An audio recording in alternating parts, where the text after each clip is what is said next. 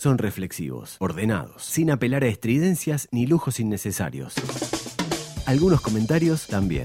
Innovate y su curso con certificación Universidad CLAE de Gestión Grupal en Equipos Deportivos presenta el comentario del partido de Santiago Díaz. Muy bien, amigas. Ha, ha ganado Nacional en un partido que le costó muchísimo. La verdad le costó mucho. eh, Deportivo Maldonado está peleando el descenso, venía de perder contra Boston River 5 a 1, pero el fútbol uruguayo tiene esas cosas, ¿no?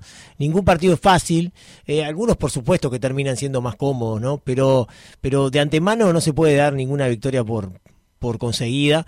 Y, y además hoy Nacional, que consiguió la victoria, sufrió muchísimo para conseguirla. Tuvo que hacer un gran esfuerzo para, para poder ganar. El primer tiempo fue muy parejo. Yo creo que a ver, me parece que me gustó más Deportivo Maldonado porque estuvo más cerca de, su plan. Me parece que, estuvo más cerca de eh, ajustarse al plan que tenía para el partido. A Nacional le costó muchísimo construir, muchísimo. No pudo ni siquiera protagonizar el partido, salvo cinco minutos al comienzo.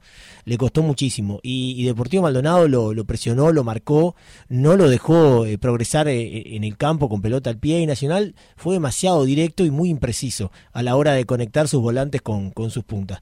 Y Deportivo Maldonado recuperaba y cuando lo hacía salía con velocidad por las bandas, con un buen Telechea, con un buen partido también de Muniz que fue el volante por izquierda y con un Facundo Batista que, que mostró también sus cosas interesantes. Yo creo que hubo un gran trabajo de Deportivo Maldonado, un gran esfuerzo y, y en muchos momentos de, de, esa primera etapa fue el que impuso las condiciones. Hubo un par de ocasiones para cada lado, para Nacional dos muy claras, una de Amaral al final del primer tiempo y otra en el comienzo, que fue un remate un remate de Trecha que atajó muy bien el arquero Lerda. Para Deportivo también eh, hubo algunas, algunas pelotas ahí entreveradas en el área que no llegaron a, a conectar, eh, sobre todo Batista que estuvo siempre buscando, siempre merodeando, y la más clara de todas en el comienzo, un remate de Muniz con la derecha propiciando una gran, arque, una gran atajada del arquero Roget. En el segundo tiempo hay varias cosas para decir. Primero que Nacional intentó, bueno, definitivamente ponerse en control del partido con el valor en su poder, ¿no? Eh, y en los primeros minutos lo consiguió sin eh, complicarlo demasiado a Deportivo Maldonado, pero por lo menos con la pelota en su poder y con el territorio eh, también en, en, su dominio, cosa que no había podido hacer con asiduidad o con continuidad en la primera etapa. Pero en ese momento, prácticamente enseguida, llega el gol de Deportivo Maldonado, que es el que abre el marcador que si no lo vieron, véanlo, porque es un golazo. Es un pelotazo cruzado a espaldas del lateral derecho de Nacional.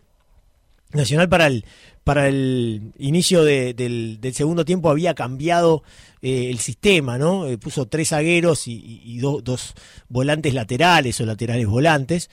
Eh, y, el, el, y, el, pelotazo cruzado, digamos, ese eh, a espaldas del zaguero derecho de, del equipo tricolor. Y ahí, en el vértice del área, la pelota le queda a Telechea, que cuando todo el mundo esperaba un control, él le pega al arco. de cachetada, de volea, y la mete en el segundo palo de un Roget que quedó absolutamente sorprendido, tan sorprendido como todos los demás, como todo lo que estábamos viendo el partido, como todos los compañeros de, de Roget y también de, de, Telechea. Puede haber una mala ubicación del arquero, del que siempre destacamos su ubicación, puede haber alguna falencia de, del arquero tricolor, pero yo creo que lo que hay es este un gran mérito de, Telechea, porque además no es casualidad, ¿eh? él busca ese disparo y la verdad es que lo, lo, termina concretando con una gran precisión. Y ahí se produce el gol de Deportivo Maldonado y hay unos buenos 10 minutos posteriores o 15 minutos posteriores del equipo fernandino que se siente muy cómodo con el gol, Nacional se pone nervioso, se desespera y no logra complicarlo para nada al conjunto fernandino, que en ese momento está muy bien. Y si bien no generó otras chances como para aumentar, tuvo dos o tres incursiones peligrosas y, realmente daba la sensación de que estaba bien parado en el campo ante un equipo tricolor que no lograba reaccionar. O sea, no era que no generaba riesgo solamente, no generaba riesgo. Pero además de eso, no lograba mantener la pelota en su poder, poner el partido en cancha contraria y veía muy lejos al arquero Lerda. Y en ese contexto aparece el empate de Nacional, que suele pasar con Nacional. A veces uno dice, che, qué poco que está haciendo Nacional, qué mal está Nacional, pero no se sabe mucho cómo consigue eh, los goles. Pasaba en la época de Munúa y pasa ahora también, eh, por lo menos hoy pasó en la, en la era de, de Giordano. Y en realidad eso tiene que ver con el caudal individual que tiene. es un equipo que tiene muchísimos jugadores, es un plantel que tiene muchísimos jugadores.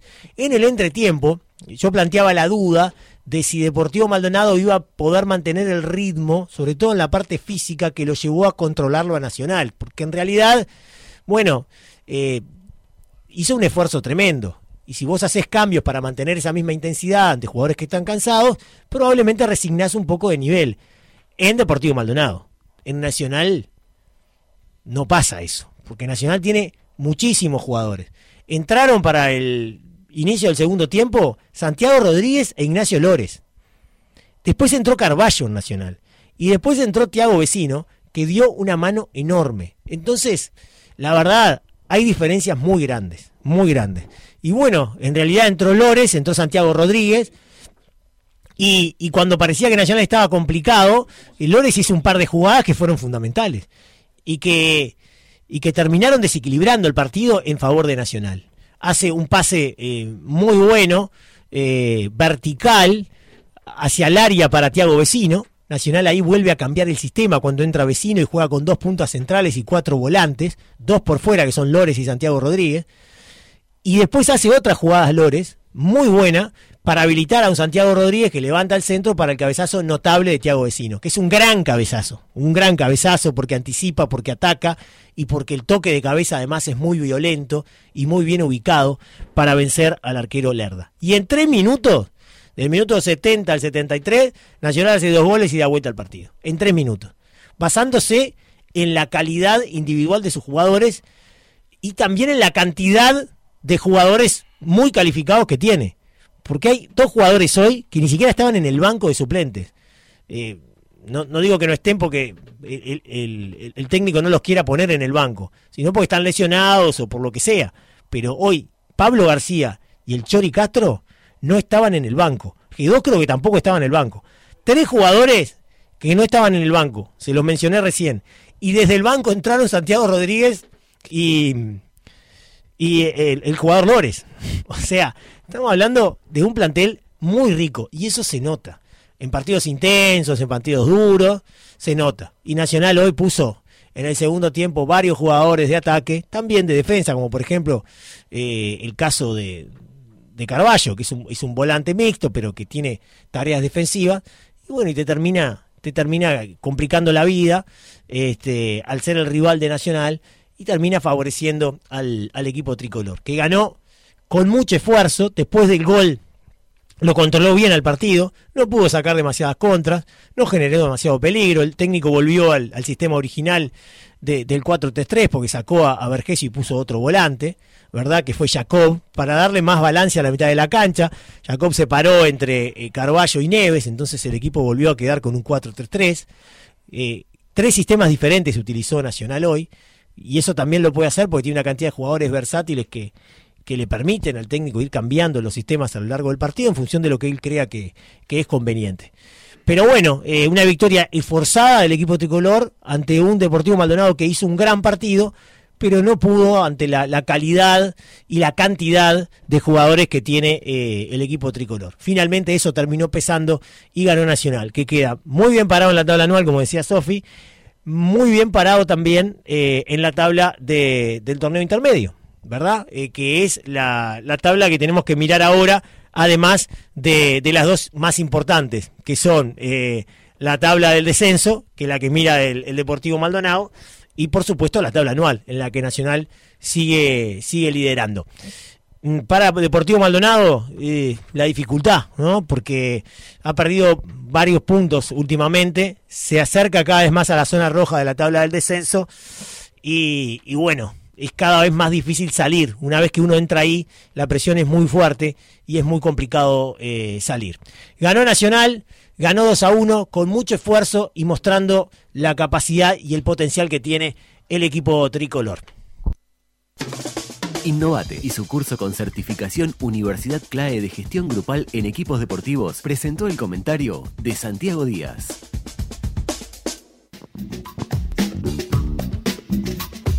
Para meter la pelota al fondo de la red, primero hay que llegar al área rival. La estrategia, el planteo y el análisis del juego lo trae Guzmán Montgomery. Gracias, Santi. Bueno, Eh, el chico Margas es, es Amar- es Amaral. Cualquier Amaral, cosa. Eh, estaba ¿en- pensando en en Rodrigo. ¿En Wilmar? No, en Rodrigo. Eh, Wilmar no, porque trabaja en la otra emisora que para mí. Ya está, no- no ya más tu amigo. Murieron todos. Para mí. No. ¿Qué fue? El profesor Piñeiro también. No, Dios, Ah, profesor, no. ah, No, no, por favor. Todo, todo tiene un límite. Me límite. pareció, me pareció. Hoy estás muy picante. Hoy te- como Pérez. malas palabras varias veces. en No, yo, yo lo que hice fue trasladarle a la audiencia lo que dijo un jugador de Deportivo Maldonado. No, Hoy pero está para- Cuando te metiste con el bar dijiste esta estupidez. Eso no es una mala palabra. Para retomar el apodo, el chispa. El. Chipa. el El apodo que- sí, sí, tiene como 15 años ese apodo. No duró mucho. Deportivo Maldonado por lo general es un equipo que rinde por debajo de sus goles esperados y Nacional rinde por encima y a su vez a Deportivo Maldonado le convierten por encima de los goles que deberían convertirle y Nacional está por debajo. Creo que eso se vio un poco hoy, eh, salvo por el gol de Telechea que es un gol que es de muy baja Sí, probabilidad. sí, que- porcentaje de, de 1%, ¿no? Sí, Cómo sacar bajo. el 5 de oro dos veces. Y después algunos datos para pintar un poco a este Deportivo Maldonado. Es el equipo que menos regate intenta en todo el torneo uruguayo, o sea, no se tiene mucha confianza en el uno contra uno. Es el equipo que tiene el peor porcentaje de ganar sus duelos aéreos, algo que creo que hoy se vio en los dos goles de En Nacional. los dos goles de Nacional. sí. Porque dos veces gana vecino, una para asistir y otra para convertir. Es el equipo que más pierde pelotas en el fútbol uruguayo, Nacional es el que menos, y a su vez es uno de los equipos que hace más pases largos por partido y Nacional el que menos hace pases largos por partido. Algunos datos interesantes que creo que podían pintar un poco cuál era la estrategia de los equipos para hoy. Y después quería comparar un poco los, los números de Ignacio Lores en Wander con lo de Santiago Rodríguez para ver qué posibilidades le va a dar eh, Lores a Nacional. Creo que es un jugador que hoy jugó muy bien, entró bien, eh, participó en los dos goles Sí, con, sí. El Fundamental en los dos goles, ¿no? con el penúltimo pase. Y después, si comparamos sus, sus números en Wonders eh, de esta temporada, eh, da dos pases al área por partido. Eh, son unos redondeos medios rápidos que hice pa- para esto, pero eh, para comparar, dos pases al área por partido, Santiago Rodríguez también. Tres pases al último tercio, Santiago Rodríguez también. Tiene 75% de precisión en pases, Santiago Rodríguez tiene 76, o sea, casi... Muy similares, ¿no? Muy similar. Santiago Rodríguez tiene dos, eh, dos goles más, porque convirtió tres goles, dio tres asistencias, hoy sumó otra más. Jugó más partidos porque Lores en. Wanderers, acordate que se fue. Sí, jugó 10 partidos, Claro. eh, no, no completando los, los 90 minutos en todo. Lores hizo un gol, dio tres asistencias, tiraba tres tiros a puerta, eh, tres tiros por partido, uno a puerta. Santiago Rodríguez dispara un poquito menos, uno con 84, pero también con baja precisión al arco, 26%, y dan eh, una, entre una y dos asistencias a tiro por partido. Después Lores eh, tiene un poquito peor porcentaje de regates, 43%, pero intenta más, 11 por partido. Y Santiago Rodríguez tiene 53%, pero intenta unos 7.